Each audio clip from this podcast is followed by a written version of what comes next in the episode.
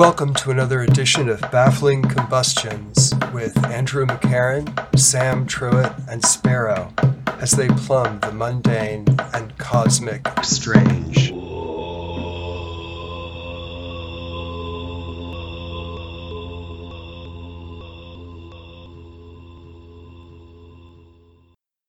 Here we are making our second turn into the surrealist flank.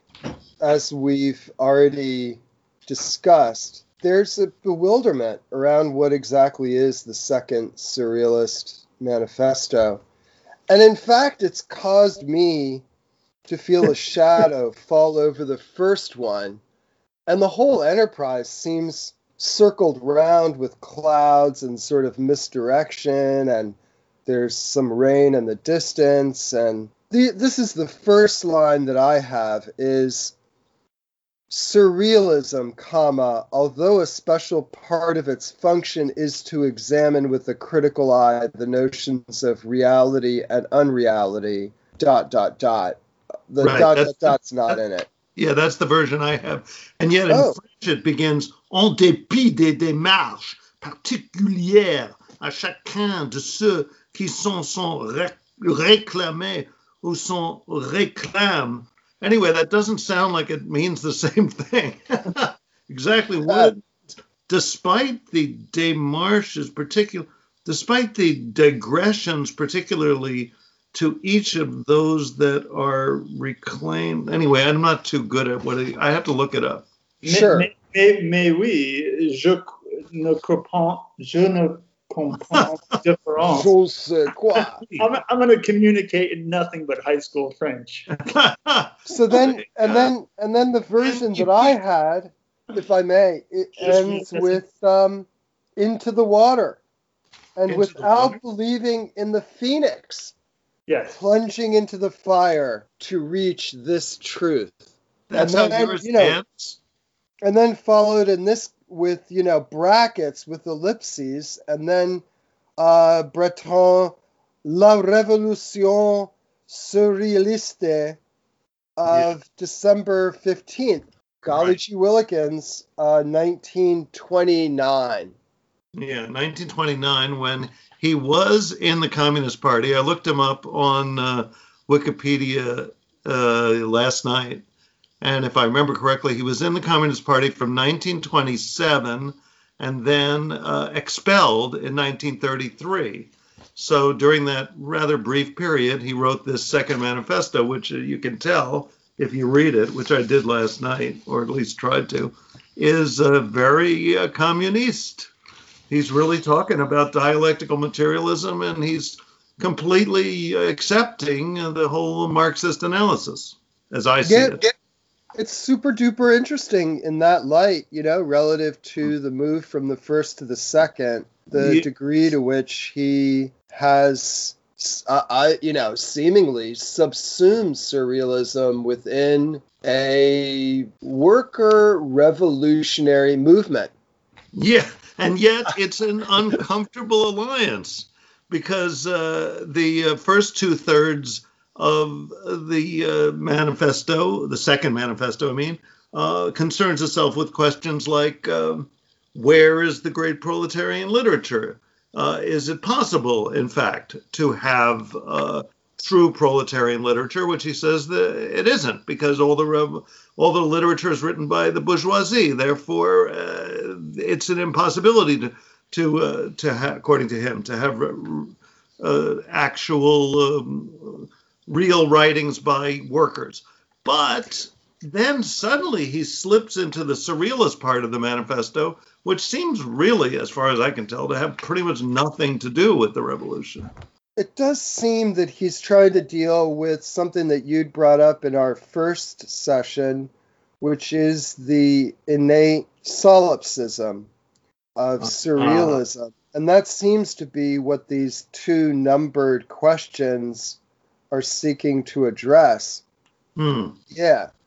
And as you point out, he does say no one can fairly claim any real kinship with the proletarian culture, which in this version is underlined, FYI, for the very excellent reason that this culture, again underlined, does not yet exist, even under proletarian regimes. It's like a dream. of course, the revolution has occurred in Russia and nowhere else at this point. I think maybe 1917 is the beginning of the revolution. By 1919, maybe it's finished. And this is all the way up to 1929. So it's like 10 years after the revolution.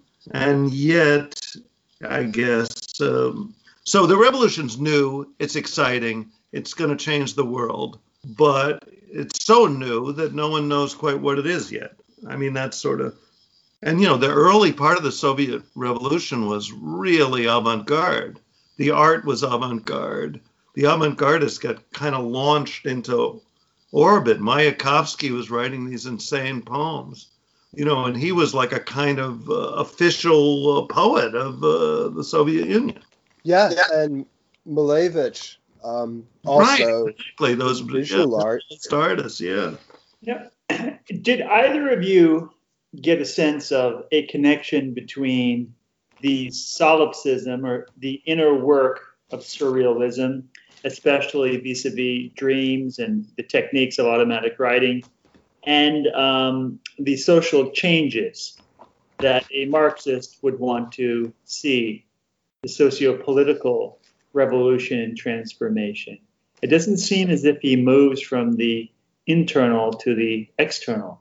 One thing that it, he's doing is, and, and in a way in which there is some basis for making a linkage, is this term historical materialism and the idea that the production, that the products of our dreams, as as Sparrow pointed out in our last podcast, I think, you know, this sort of idea of the means of production of consciousness, of internal images, is is material that is can have a collective Mhm. attitude that we all have these manifestations, dream manifestations, and the articulation of them by seemingly what he calls like uh, and he seems to be referring to freud in this case sort of the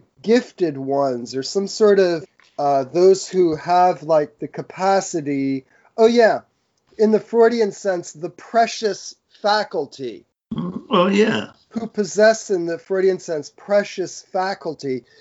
That that that's those dreams are coincident with widgets and sprockets and steam engines and you know all these other Hmm. materials that human beings can produce or as john b sebastian said rocket ships and wheels that sing Wow.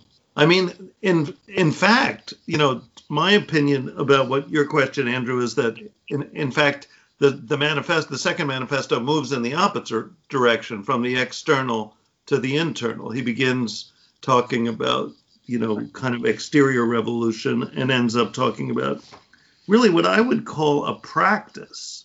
You know, it's I, you know I'm I find myself thinking like, what is surrealism? It it doesn't seem like an art movement. I don't think Andre Breton is thinking I'm starting an art movement. You know, he says, you know, as as um, Sam just quoted, la révolution surréaliste. He's starting a revolution, not a movement. You know, it's not like uh, cubism. It's not a. It's not another. It's not impressionism. It's a something. It's a whole new way of looking at everything, and that that is revolutionary. And Yeah, I would. That uh, Um, call to, to wake up. Mm. So waking up, there's this call for awareness, basic awareness, new awareness. Yeah, that's interesting. Yeah. Yeah, and, and I guess in the first paragraph, you know, to put an end to idealism, Mm, properly yes, speaking. yes. Yeah, he hates Um, Hegel. You know, he's saying I'm with the uh, I'm with the Marxists because we both hate Hegel. And Hegel is this idea, of the idea. In fact, the one Hegelian book I ever read, my friend Fred gave me Uh, because he was a philosopher, is called the what's it called? The idea in history, reason in history. It's all about the idea with a capital I, how it's manifested in history. This is what Hegel seemed to think that there's some kind of big idea, like Napoleon is a manifestation of an idea, and that that ideas, these capital I ideas, are what motivate history. So Marx studied Hegel, and then he said, Hegel's right about the dialectic. He's wrong about idealism. It's not ideals; it's materials that that shape people. You know, he uh-huh. just kind of turned Hegel on his head. Yeah, because he brings up this guy Feuerbach. Yes, Feuerbach, maybe. Yeah, and you know his his pot the the concise sort of statement of Feuerbach's position relative to Hegel is this, and this is you know in the consciousness of the infinite, the conscious subject, that is the human being, has for his object the infinity of his own nature. Wow. So these these ideals that Hegel posits as being external and related to the construction of God mm. to which we may aspire, yeah. uh, Feuerbach is saying, no, all those kinds of ideals are products of our own consciousness, products of our own imagination, and that it's actually a completely open field, that the infinitude of our nature, that God, and also, I mean, it's a sort of basic idea that God is within. Although, uh, uh, you know, according to Wikipedia, Breton's father was an atheist and Breton was an atheist. He was a lifetime atheist, apparently, who was like deeply, who became more and more obsessed with uh, mysticism and I guess what I would call the occult, kind of, uh, you know, kind of the elements of mysticism that lean more towards uh, uh actually uh, changing the world, you know, um, magic kind of you know, things more. You know, he ended up in Haiti studying voodoo. How do you say it? You're supposed to say. Breton was in Haiti.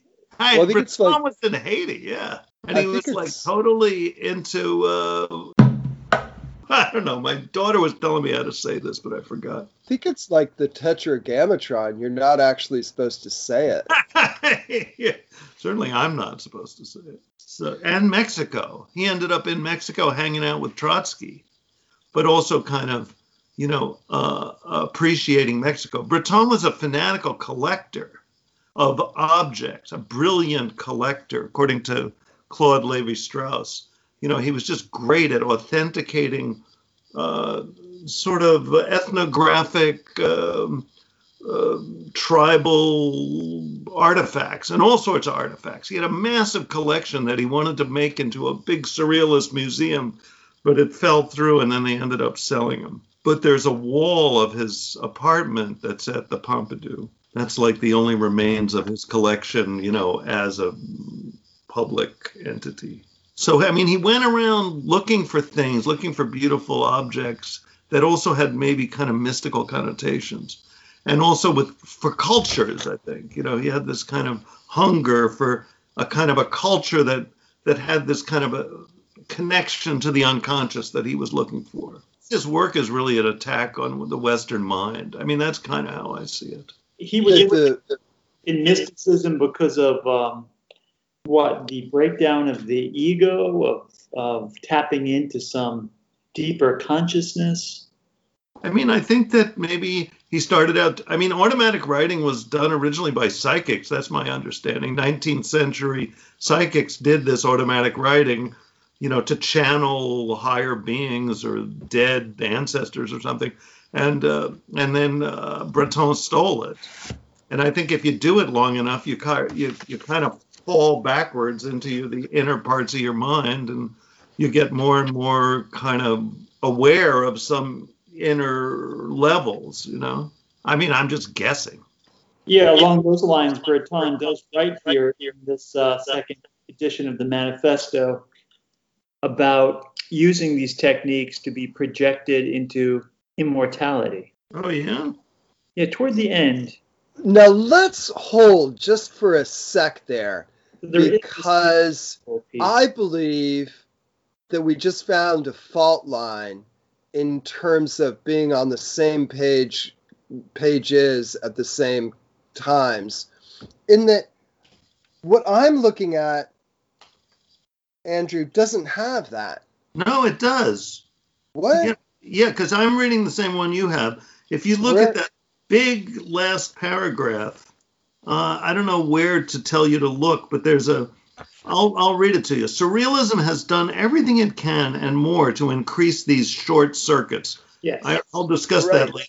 It believes, and it will never believe in anything more wholeheartedly, in reproducing artificially this ideal moment when man, in the grip of a particular emotion, is suddenly seized by this something stronger than himself, which projects him in self defense into immortality. Six if inches. he were lucid, awake, he would be terrified as he wriggled out of this tight situation. what a statement. the whole point for Dig it, yeah. is not to be free of it, for him to go on talking the entire time. This mysterious ringing lasts. It is, in Mhm. fact, the point at which he ceases to belong to himself, that he belongs to us. Right. Which seems to circle back to this idea that by going through all the bottoms of all the boxes of consciousness, that you wound up with this div consonant material that binds all of us, and that the absolute pursuit of this kind of solipsistic path will result in this residue that belongs to all of us and that binds all of us together. No, it just reminds me in some ways, I, I don't know why he keeps coming up, but it does remind me of some of the theoretical work of Carl Jung, who, Yeah. who did believe that we, we, we move through our conscious mind, our personal unconscious mind, and beneath that is the um, stratum that he referred to as the collective unconscious. Um, Right. and through talk therapy, through art primarily, we, we through dream work singularly, Yeah. we can um, we can determine what structures uh, emerge out of the collective unconscious, and they will be de facto familiar to others because um, there is this universal quality to the collective unconscious. And, and it does seem to be that this is where you get the reconciliation and where it can fit in within the, you know, let's be frank, Marxist revolution. How, how do you mean? In other words, that surrealism, by taking control of the means of Hmm. production of dreams and of the unconscious, taboo hedged realms of our experience can produce a body of material that all of us reflect and that hold us together Hmm. In the revolution. Yeah. And also, I think it's important to remember that the Russian Revolution, first of all, the first thought I had when, when Andrew was asking, well, how does this fit in with the revolution is like, remember, this is 10 years after the Russian Revolution. So, you know, part the Russian Revolution was a really a spontaneous action. It had a kind of spontaneity like, um, uh, like the dream work, like the surrealist art has. You know, it was something that just suddenly kind of had to happen. Of course, it was, in fact, manipulated by a small cadre of Bolsheviks, but it's uh, still, as an event, it was this kind of blossoming. And and I think that this, uh, you know, communism still felt like a very unformed project that could become anything, like like uh, surrealist art. I mean, I think it didn't. And then in 1933, he's kicked out of the Communist Party. Why? Maybe the accession of uh, Stalin, you know, and the fact that communism is becoming something much more concrete, formalized. You know, it's it's a mammoth uh, sort of uh, like a dictatorship, really. and became that which you know we got in the first couple sentences colossal abortion became a where is that the colossal abortion oh i see it yeah yeah there are two points of departure you know that phrase occurs twice and one is this colossal abortion of the hegelian system mm-hmm. and then the second point of departure uh, such that for us, philosophy is outclassed, which in this version I have is in quotation marks. Hmm. Philosophy is outclassed. That's a great line. Yeah. yeah. By surrealism? By, I guess, the idea that there is no, uh, that idealism is dead and that God is a projection. Hmm.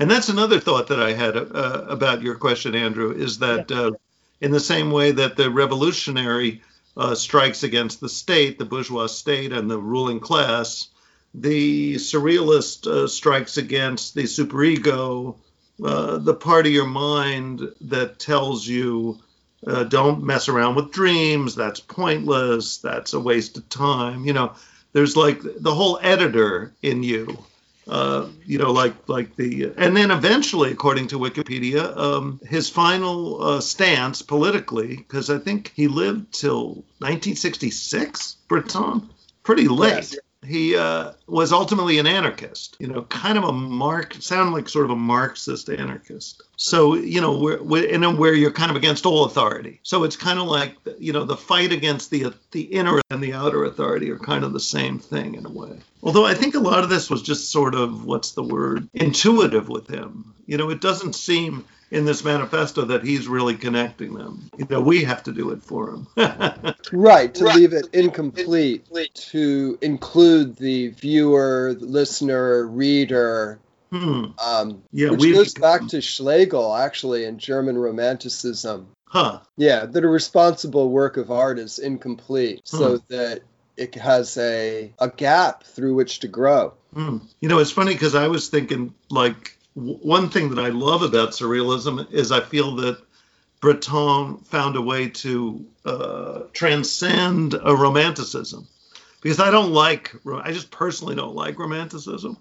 And and I feel that mm, Breton sort of invented a romanticism without romanticism without an obsession with beauty for example without a certain kind of i don't know idealization of the great genius poet you know or the or the genius artist i don't know you know with, right. I just feel like romanticism is too romantic.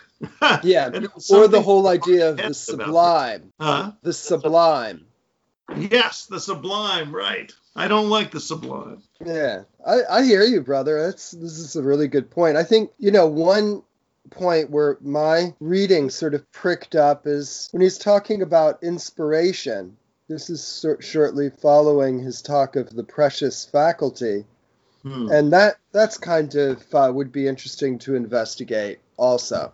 Can you read it aloud? The moment inspiration is evoked? Oh, yeah, here it is. Yeah. Surrealism demands that, however confident they are of its extraordinary virtue, they dream only of making it shed its final ties, or even something no one had ever dared conceive of, of making it submit to them. Uh, it's hard to explain. Surrealism, basically. Now, you know, let's really get down to the ground, you know, where the pickaxe can't get, you know, this is this is as far as we can get.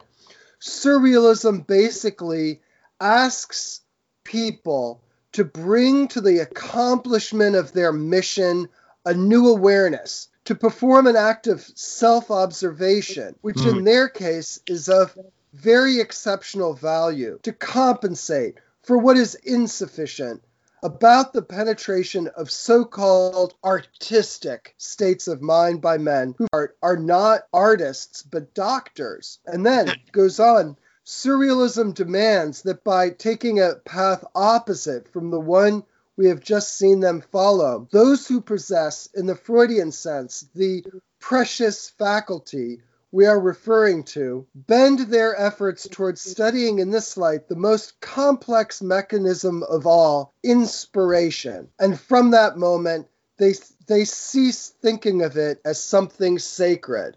There's a lot there. I mean, um, wow, I'm really intrigued by the dichotomy between the artist and the doctor. yeah, that's interesting, isn't it? I, Mhm. I think he's talking about Freud and Freud's disciples. oh, I, I thought he was referring to the um, popular artists of his day as doctors. What, what- can we, let's take a look at that. Where, where is that exactly? Well, he well, I mean, Sparrow's right in that it does follow, you know, Freudian answer number one. concept, which affects the greater part of their concerns as men. The concern to create, to destroy artistically. I mean the definition of the ph- phenomena known as sublimation. Yeah, because that's a Freudian concept, the concept of sublimation. We, you know, because Freud had a kind of um, fascination for artists. This is like a personal narcissistic theory of mine that almost every therapist, except with one exception, that I've ever gone to, has some kind of weird appreciation of me, like an over appreciation of me. I think because they consider me an artist. And because Freud said that artists are the only ones they don't, um, what's the word, repress, they sublimate their inner uh, conflicts. You know, instead of uh, we, I guess, should say, since the three of us are artists, you know, uh, instead of just pushing him down and saying, no, no, no, I can't think about my lust for my mother, they write a play about a guy who's got a girlfriend who's older than him, and the two of them are blissfully happy. He sublimates his uh, uh, forbidden urge. Everyone else just like, oh my God, I can't think like that. The artist is like, hey, I've got a great idea for a play. Yeah. Yes. Freud wrote this, this book that's considered the first psychobiography. It, it was on Leonardo da Vinci. It's called Leonardo da Vinci and a Memory of His. And in that work, Freud develops his uh, concept of sublimation. Very much in line with what you're saying, Sparrow, that, um, that Leonardo da Vinci had all sorts of um, unorthodox libidinal desires as a, as a child. Uh, no surprise there. That were um, sublimated into artistic forms and into scientists, that the regressive energies of his first few years were sublimated into the progressive solutions of artistic and scientific work. Right. I'm not going to have sex with little boys. I'm going to make a flying machine. You know, like, like that, that's how it works. You know. not everyone could do memory, that. Memory of, from childhood of a vulture landing close to where he was um, taking a nap, turning around and putting its tail feathers into his mouth. Ah, and that that's the uh, the childhood memory that Freud begins with in his um, his work on sublimation in that text. huh. And that leads to his artistic development somehow. That that generates artistic and, and scientific innovation and genius. Huh. There's a therapeutic dimension that the artist is able to be an alchemist, a psychic alchemist, Right. taking the uh, you know the neurotic tangles and and transforming them into uh, works of art. Yeah, it, it does. You do sort of feel when you think about like pedophiles and people that you know practice forbidden lusts that they do seem in general to be people with no imagination. You know, people that can't think of another way around it. You know, a way to sort of to do it in in code and symbolism. You know, they have to actually have a seven-year-old kid in front of them instead of you know painting a painting or something. Yikes! What I also wanted to point out in relation to that text and to this idea of inspiration is that he actually does not submit the the source of inspiration. He just uh, articulates that it manifests and then writes, "We all know well enough what inspiration is." Interesting. I mean, it's a little bit like was it Miles Davis who said, "If you need to ask what jazz is, you'll never know." Mm-hmm. There is no way of mistaking it. It is what has provided for the supreme needs of expression in every time and clime. It is commonly said that it is either present or it is not. And if it is absent, nothing of what, by way of comparison, is suggested by the human cleverness that interests discursive intelligence, and the talent acquired by dint of hard work obliterate can make up for it. Yeah, you know Uh, what it reminds me of is I was uh, after I flunked out of Cornell, I uh, I spent like the next semester hanging around, living with my friends off campus, and I somehow became friends with the some guy in the English department at Cornell. This is 1973, and he uh, showed me his office. And in his, as we're walking into his office, we walk through the office of another English professor, and the guy is sitting at a desk with a piece of paper. And my friend said to me, he's working on a poem. And I something about that, this guy working on the poem like you would do, uh, like you'd work on a crossword puzzle. He's working on the poem. It just struck me as absurd. You know, like this is why I don't want to be in this goddamn place where people work on poems. And I, that's exactly what I, I hear him saying here. Like all your cleverness, uh, discursive intelligence, talent, hard work, forget it. You know, that's not, not going to get out. You're not going to end up with a poem. You'll end up with something, a written work full of intelligence and, uh, you know, skill. But that's not a poem. You know, I think that's, I see that as what Breton is saying. But it turns out there is a secret way to do it. Inspiration can be manufactured by creating this short circuit. That's the, to me, this is the key uh, concept in this uh, right. Right. in this uh, whole manifesto.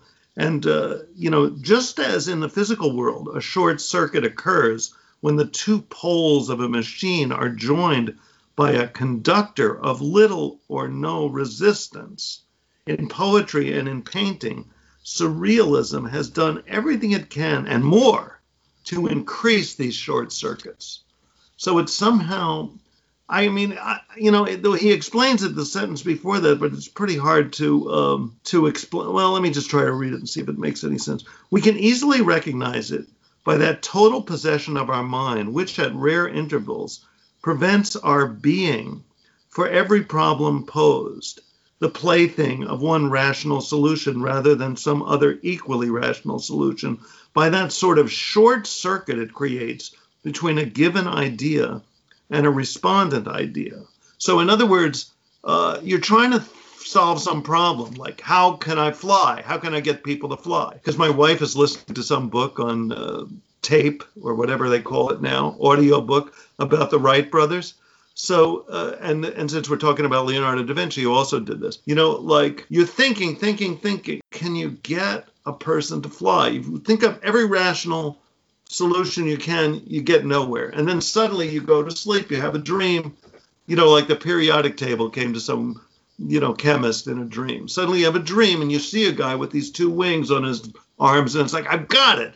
The inspiration came directly to me, not through a, a elaborate, labyrinthine rational process.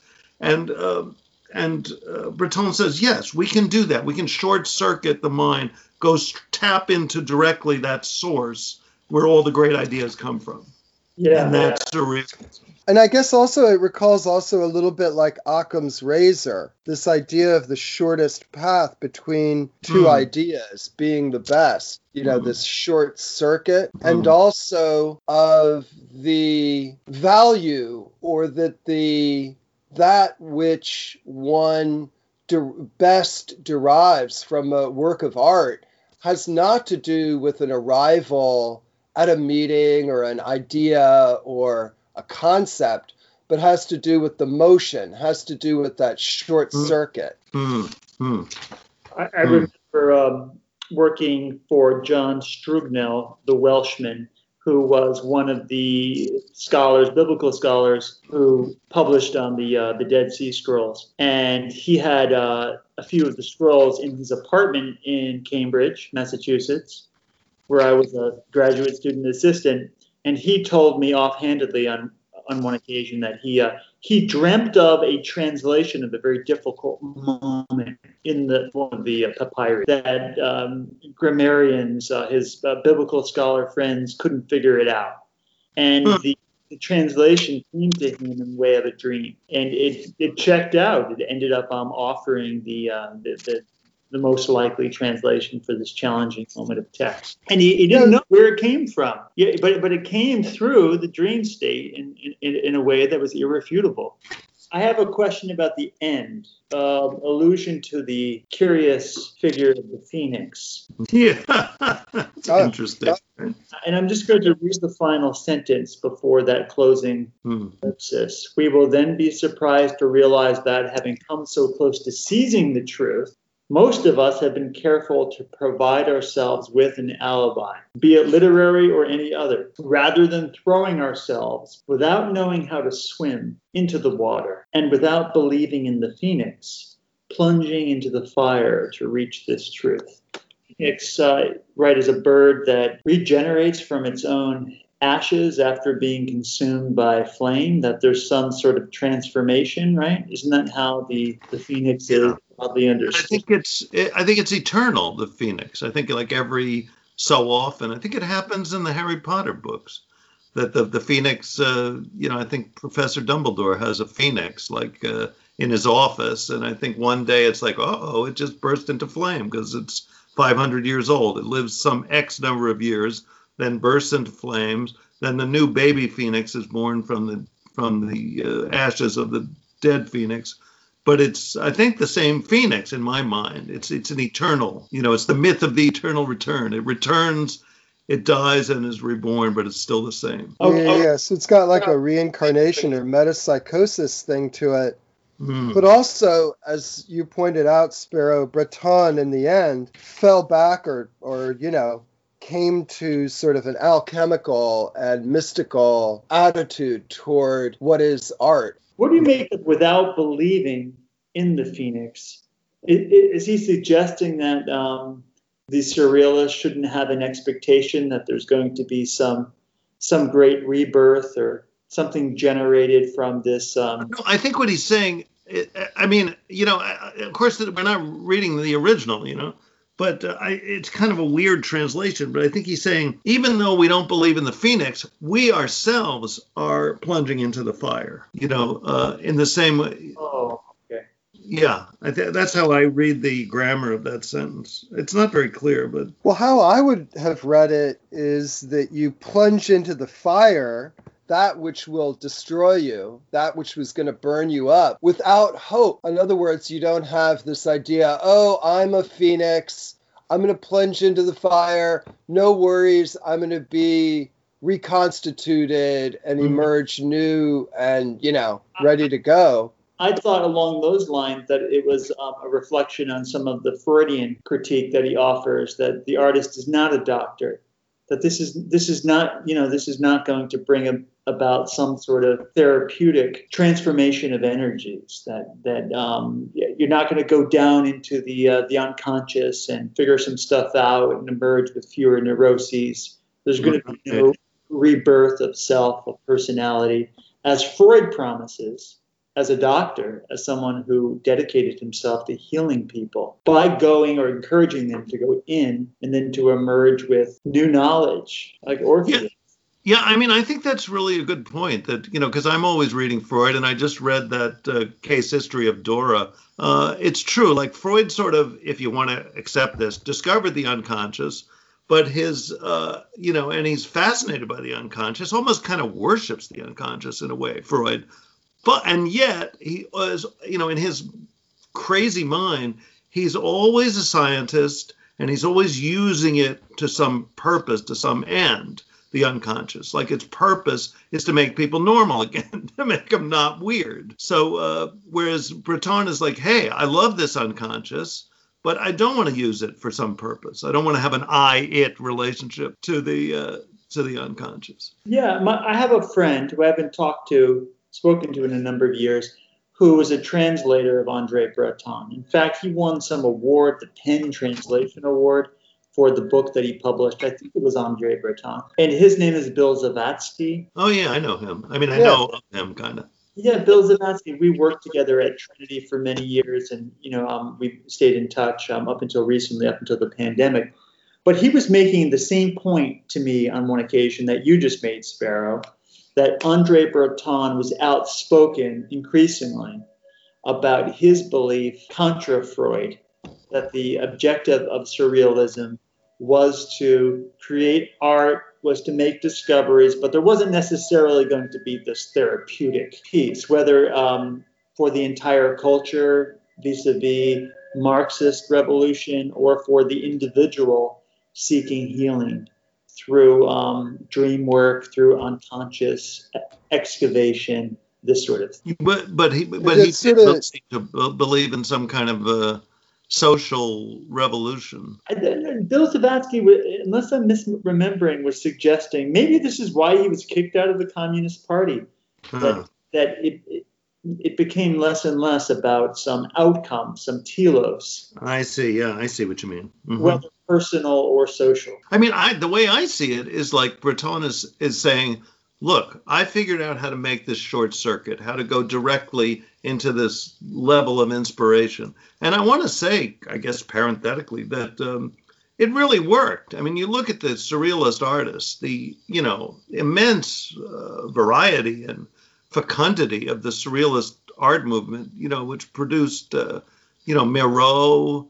Uh, there was a retrospective of Giacometti recently at the uh, Guggenheim Museum, and uh, Giacometti was kind of a mediocre artist.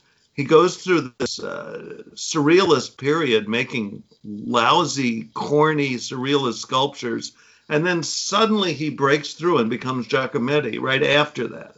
You know, it was like like surrealism was like a school he went through that sort of taught him how to see inside himself. That's how it looks, you know. So mm-hmm. I mean, I, I think that um, that it really does work this this short circuit.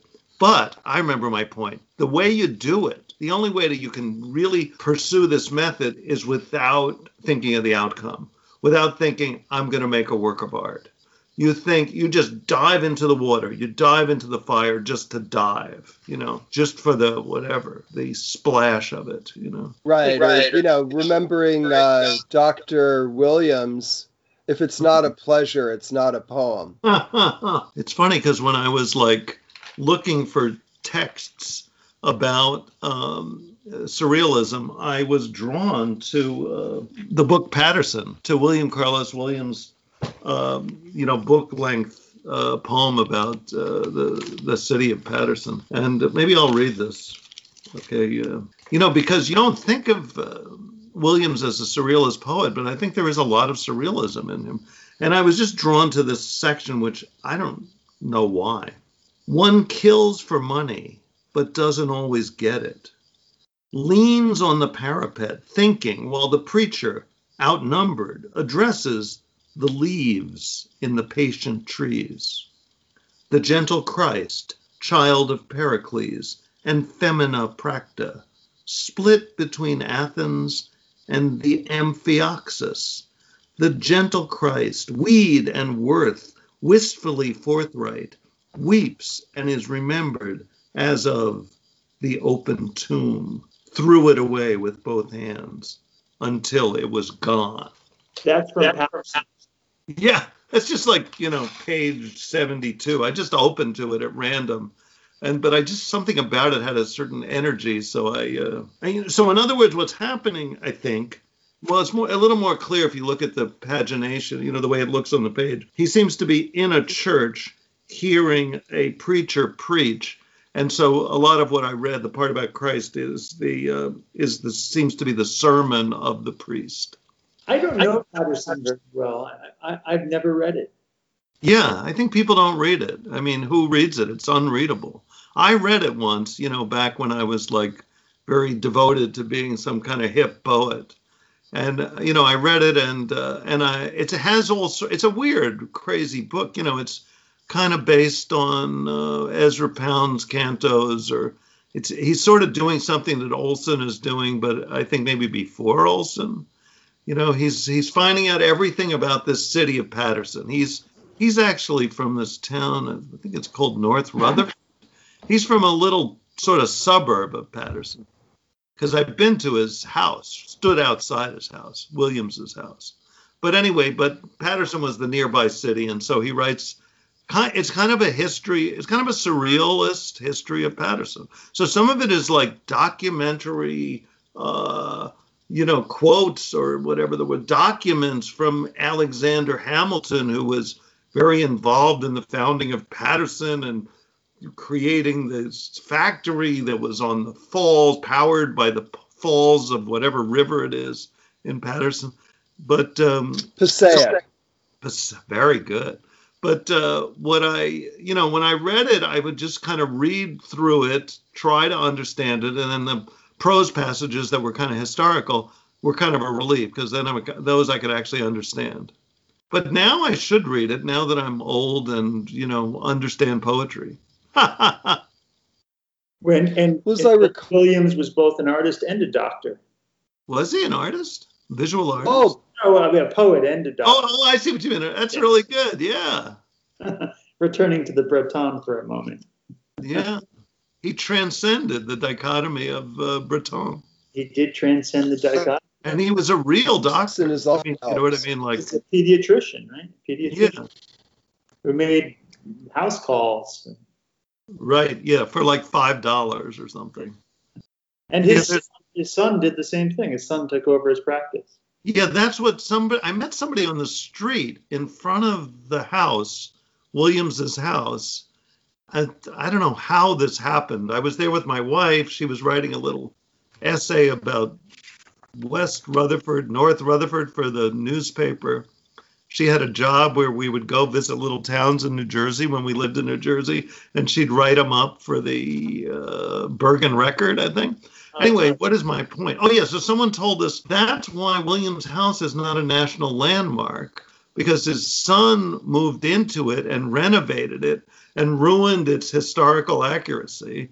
Uh, And, and that, you know, that's why it's not uh, official. It's just a house. Pretty big house, though. Yeah, I think what you had mentioned, Sparrow, and um, Andrew, based on your kind of going to the end of this kind of, it doesn't this this manifesto doesn't strike me very manifesto-y per se, except you know, as it sort of links up to the international and you know the socialist movement is this idea of um, you know where you just plunge in that you're not driven by some teleology as you would say andrew.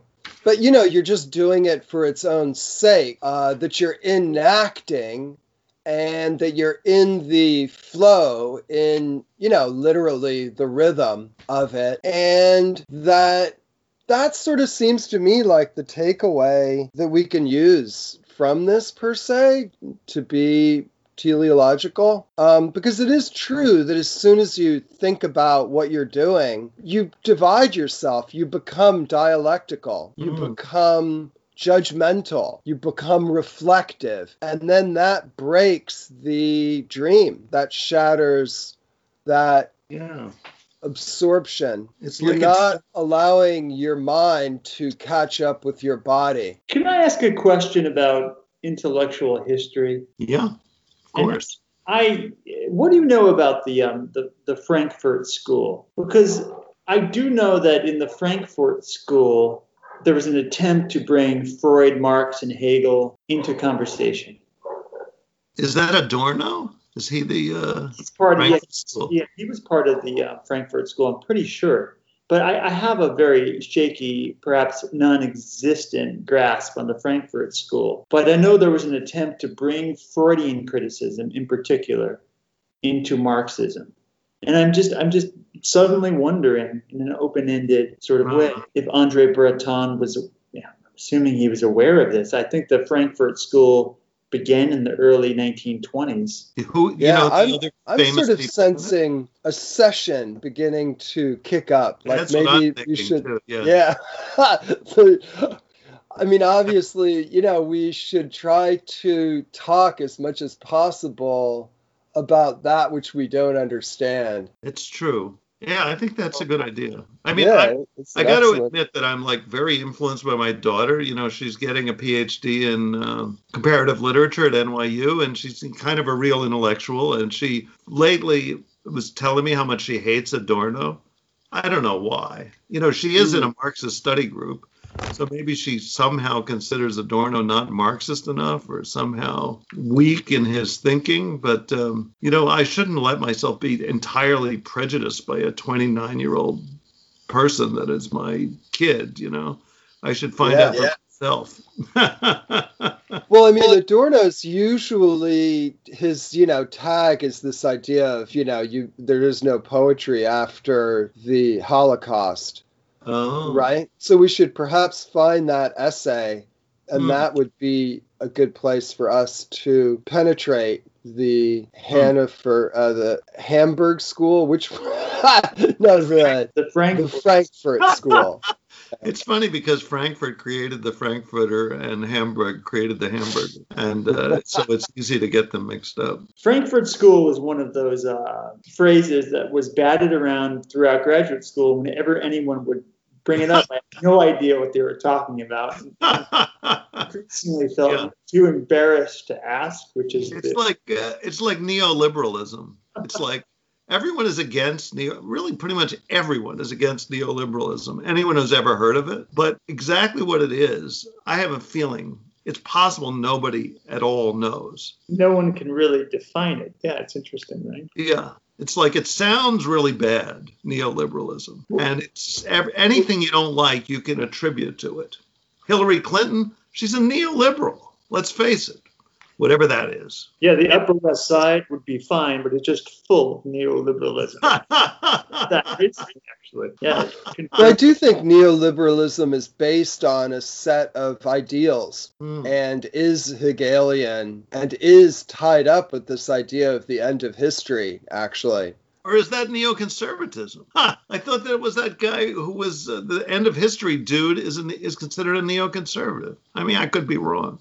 I feel like I understand neoconservatism because um, George W. Bush enacted it so clearly. You know, it's like neoconservatives. You just like uh, uh, what's the word? Invade any country you want, and you're bringing them democracy. That's uh, neoconservatism, as I understand it. Yeah. Well, I think And it goes back of to these lectures that were given in France in the 30s by Strauss. German. What?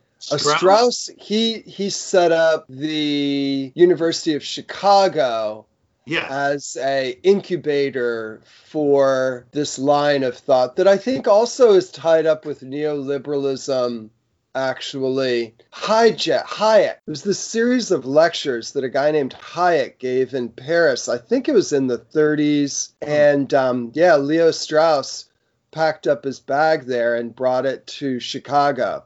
And then they became Straussians. I get the Straussians Right. mixed up with the Frankfurt School. I gotta confess. When you said Frankfurt School, I was like, wait a second, are those Straussians? Well, let's learn a little about the Frankfurt School and each choose a paragraph maybe from one text.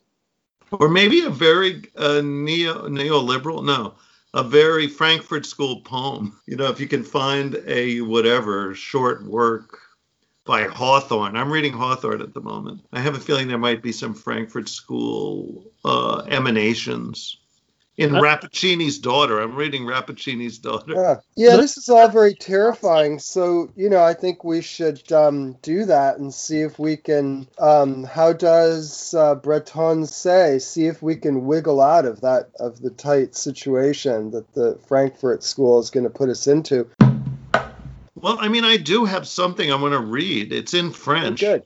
but Oh, I, good. Even better. I uh, you know, can translate it perfectly for you. Don't worry. Good. It's from this book I have called uh, Manifeste du Surréalisme. You know, it's uh, this uh, Andre Breton book, and it's a whole book full of apparently manifestos of surrealism. And I opened to this one, Secret de l'art magique surréaliste, secrets of the magic art of surrealism. So, and it really gives you a technique which uh, seems very clear to me.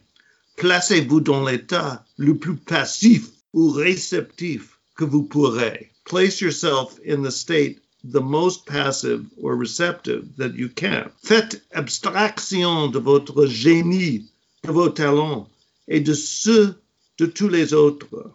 Uh, just abstract yourself from your intelligence, from your genius, from your talents, and also from those of everyone else. So just leave them behind, all that part of your mind, as I understand it. Dites-vous bien que la littérature est un des plus tristes chemins que mène à tout. Tell yourself that literature is one of the saddest paths that you can choose. Or maybe there's the saddest path that leads to everything. That's the part I'm not clear on. Écrivez vite, sans sujet préconçu, assez vite pour ne pas retenir et ne pas être tenté de vous relire. Write quickly, without any preconceived subject, so fast that you can't remember anything and that you're not tempted to reread re, re, anything. La première phrase viendra tout seul, tant il est vrai qu'à chaque seconde, il est une phrase étrangère à notre pensée consciente qui ne demande qu'à s'extérioriser. The first phrase will come all alone uh, because it's true that at every second there's one new phrase in your mind that only wants to emerge. I'm going to stop there. I'm like almost at the limits of my uh, whatever. And like each sentence gets a little trickier than the last to uh, follow. Well done, Sarah. Well done. Yeah, I know. I feel like you hit like your three minute limit. Yeah, I don't want to, you know, I don't want to monopolize this broadcast with my. Oh no, it's not that. It's just you always say about your understanding of Judaism that you can say, you know, one or two things. You know, you can say something for about three minutes, and then you know the cliff is quickly uh, underfoot. And French is like my Judaism, a little limité the version that we read for today from 1929. I like, but I think I preferred the one from 1924. What yeah. for today, it seems as if he's pushing it into a, he's thinking into a uh, political container. Like I, I don't know enough about him to say, but it seems as if he's trying to be revolutionary in a way that um, contradicts some of the content of the earlier edition, but I, I, would need to think through that. Well, I think in you know at the back of it, which I didn't mention, I feel as though Breton in part is seeking to, you know, get into a tangle with Plato uh, uh-huh. relative yeah. to the expulsion of the poet from the Republic. Uh-huh. In you know, in that perhaps in Breton's mind is this idea that not kings should become philosophers and philosophers kings, but that poets should run society, that the subconscious and the means of production of our our images and dreams and you know these both should be the rulers of our human uh, blah blah blah. You know and going back to i guess you know, it's commonly ascribed to like being witch doctors. Well, I think that's precisely shaman. I think that's yeah. piece of the that I think that's a salient piece of the Frankfurt School. I think we're going to discover that. Really? Right. Yeah, yeah. That that personal work, that personal psychoanalytic liberation, needs to occur in order for um, people and an entire society to be free or unfettered from the past, unfettered from capitalism. That it's as much internal as it is external, the revolution. And also, Wilhelm Reich comes to mind as a guy who uh, tried to bring together um, Freud and Marx, and um, and also kind of uh, veered into a kind of mysticism like uh, Breton seemed to. Did didn't Reich have the uh, orgasm machine? Orgone. the orgone box. Yeah, William Burroughs was very intrigued. Yeah. He writes about the or- orgone. The or, or it's O R G O N E, orgone. The orgone box. Yeah. And orgone is like a kind it's like prana, I think, like this idea that there's this kind of mystical energy that's everywhere that's kind of in the air and uh, it can be it's an orgone accumulator so it's there's this like mystical power in the air which has a kind of sexual element to it. And you sit in your orgone box, which is like a pretty small box, almost like a telephone booth, lined with tin, I think, copper, something like that. I was in one in the Whitney Museum once did want to point out that Breton is uh, proposing a key capable of opening indefinitely that box of many bottoms called man. that's it. There, there it is. Many thanks for joining us on this edition of Baffling Combustions and our ongoing investigation of the uncanny and wondrous. And please join us next time and remember to stay tuned and strange.